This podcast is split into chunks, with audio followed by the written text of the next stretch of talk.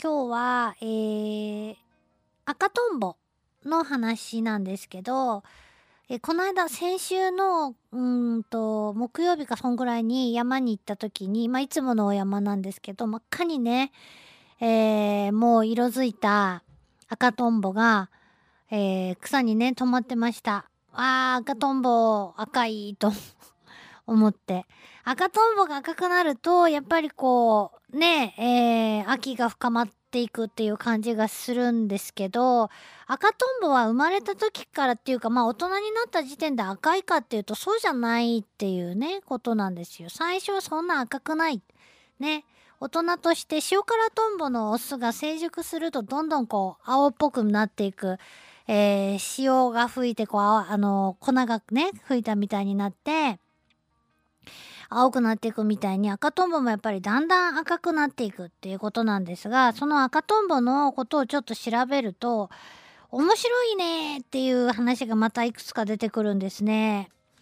皆さん赤とんぼは見たこと終わりでしょうか？もう赤とんぼって言いたくなるぐらい真っ赤っかになるトンボですけども秋茜と言いますね。えー、えっと図鑑には標準和名では秋茜、えー、そして実はよく似ているけれども、夏茜というですね、赤トンボもいたりするんです。まあこういったところがトンボをですね、ハマると怖いと思わせる。よく似てるけど違うというようなのをね、こう分かるようになるとかっこいいだろうなと思うんですけども、えー、どんな暮らしをしてんのかなということなんですけども、赤とんぼはですね、えー、秋茜の方ですね。今日の主役は秋茜なんですけども、えー、っと、暑い時期にちょっとね、高いところに移動していくんですね。平地で、平地にずっといなくて、山の方とか、あそういった場所に涼しいところにですね、移動する。えー、秋茜はその夏に一旦低地からあ姿を消してしまって、で、秋になると、今ぐらいですね、成熟して真っ赤に色づいた成虫が、わーって戻ってくるということなんです。まあ、これに対して夏茜は、あ低地にずっと居続ける、赤とんぼで夏になっても秋茜みたいに姿を消してしまうことはないということなんですね。これじゃあなんで秋茜はわざわざあ一回姿を消すのか。大人になって帰ってきてびっくりさせようとしているかのごとくなんですけども赤くなったろって言ってね。えー、一体なんでかっていうと赤とんぼがですねお尻を空に向けて逆立ちするような形で枝とかに止まっているトンボがそういうスタイルでね逆立ちしたような形で、えー、止まっているのを見たことがある方結構いらっしゃるんじゃないかと思います。トンボの止まり方ですね。えー、枝先にまあ竹のね、まあ、竿とかあポって普通に羽をこうちょっと下向きに寝かすようにして、お尻を下げて止まる止まり方もありますけども、逆立ちしてお尻を空に向け、お尻の先を空に向ける止まり方をしていることがあります。これと実は非常に関係があるんですけど、まあ、平たく言うと、秋茜は暑いのが苦手と。そらそうやろうね。避暑地にわざわざ移動するわけやけんって。その移動も非常にね、あの長距離移動をね、一生懸命やるそうなんですよ。わざわざ。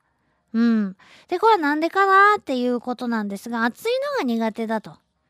そんなん私たちだってやんって思うんですけども、暑いのが苦手にも程があるよっていうぐらいちょっと暑いのが苦手。なんでかっていうことなんですけど、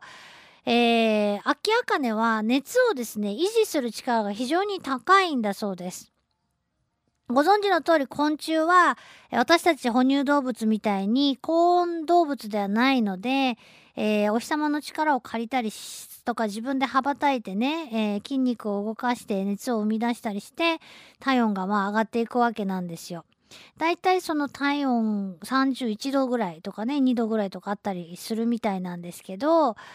えー、そういうふうに自分で体温調節を自動的にできる体の仕組みは持っていないということなんですね。で、えー、アキアカネはその一旦熱を持ったら熱が上がったらですねその熱を維持する力は非常に優れて、えー、いるそうなんですがあ逆にですね熱が上がりすぎた時に、えー、熱を下げる力がちょっとね、弱いということなんです。ってことはですねえっと活動している時秋茜の体温は外気温ね普通のその気温よりも10度から15度ぐらい上がると言われていて、えー、ってことはですね気温が30度超えると体温が40度以上になってしまうんですね。それはもうちょっと命を維持するのにはかなり厳しい温度ですね。えー、42度以上ぐらいでこうタンパク質が固まっていくとか言われますけどもそうなるともう逃げちゃう。ね、赤とんぼが逃げてしまうよっていうことになってしまって、えー、生きていけなくなるんですね。なので、えー、気温が30度ぐらいになるような低地ではですね、えー、とてもじゃないけど過ごせないということで日中もその気温を超えないような涼しいところにね移動しないといけないということなんですね。なかなか不便やねと思うんですけどね。そういうわけなので、あの、冷夏の年には、今年のようなですね、冷夏の年、えー、夏場、真夏でも日中の気温がね、30度ギリギリぐらいかなというような季節がこうやってたまにありますが、そういった年には、あんまり高知にですね、秋茜が移動しないというようなところも観察されているそうです。っていうことはね秋茜がどの辺にいるかでその夏の気温がどんぐらいになるのかとかが分かったらいいのになとかも思うんですけどね。でそのさっき言ってた逆立ちしているスタイルなんですけどもあれはですね日光が当たる面積を実はね減らしているんだそうです。そうやね確かにまっすぐ、えー、太陽の高さ位置にもよりましょうけども真上にある時にまっすぐ、えー、正午ぐらいですよねまっすぐ上にお尻上げたら真上から当たるんで体にはあの点上から見たらお尻が点に見えるような形になるんで日光が当たる面積はそら減っとるもんねとそうすると体温の上昇が抑えられるわけですから暑い日はねそうやって暑さをしのぐということをねやるんだそうです。なるほどねと思いますね。でじゃあ夏の間その高い場所で高知で何してんのかっていうと一生懸命、えー、餌を食べ続けているそうなんですけども、えー、虫を捕まえてね食べたりしてるそうですがその間にですねどんどんどんどん体の内側が発達していくと。昆虫は外骨格なので外側に骨格があるので成虫になってしまうともう体のサイズは大きくそれ以上なりませんというふうにいつも言っていますけども、えー、外側のサイズはもうそれ以上大きくはならないけれども体の内側の成長はどんどん続いていて、えー、成虫に羽化した時点で完全にもう成熟しているかっていうと、えー、そうじゃなくて、え成虫になって、えからご飯を食べたりしている間に、内側がどんどんどんどん発達して最終的な大人になっていくという昆虫はいっぱいいるみたいです。で赤トンボもそうですねトンボの仲間もそうで、えー、そうやって一生懸命餌を取っている間に生殖腺とかですねそういった体の内側が発達してくると。で最終的に体の大きさ自体ねサイズ見た目の何て言うかな側端的にはそんな大きくはもうならないですけど体重だけで見ると2倍から3倍になってるんだそうですよ。すごいですね。すごいなと思います。えー、内側がスカスカの状態だったのがだんだん充実していくということですね。面白いなと思いますですね。うん。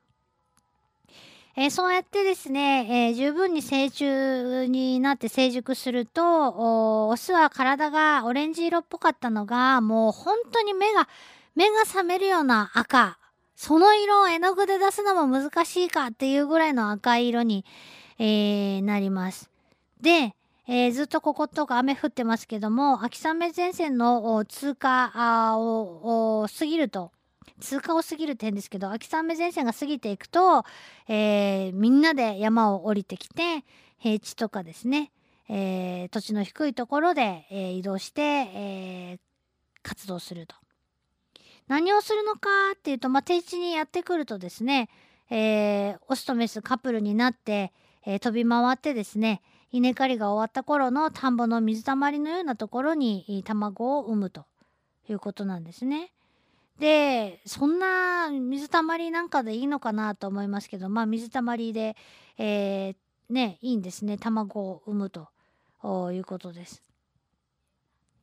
えー、で卵はその湿った土の中泥の中とかでそのまま冬を越してでまたあのほら水田にね水が入りますね、えー、そうなった頃に孵化をするということです。幼虫は生まれてくるとまあ友の幼虫はみんなヤゴというふうに呼ばれますけども、えー、ちっちゃいうちはですねミジンコとかを食べて育つ。ミジンコとかねあんなピコピコしてるのよく捕まえられるなと思いますけども、えー、捕まえて食べる。あとはユスリカとか蚊の幼虫まあボウフラのようなやつとかねそういうのを捕まえて食べる、えー、だそうです。ヤゴはすごいあの口の形が特徴的でですね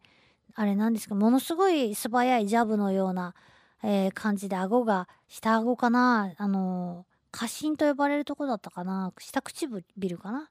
ビヨンって伸びるんですよね。エイリアンの口の中から小さい口が出てきますけど、まああんなような感じでビヨンって顎がね、伸びてね、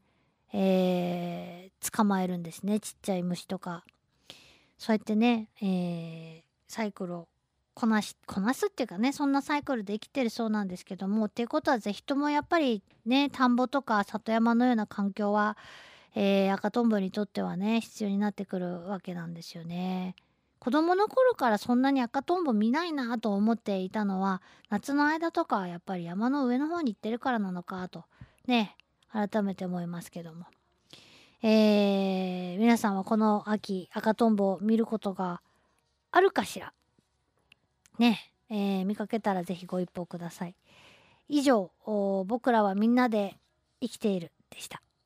LoveFM Podcast LoveFM のホームページではポッドキャストを配信中。スマートフォンやオーディオプレイヤーを使えばいつでもどこでも LoveFM が楽しめます。LoveFM.co.jp にアクセスしてくださいね。LoveFM Podcast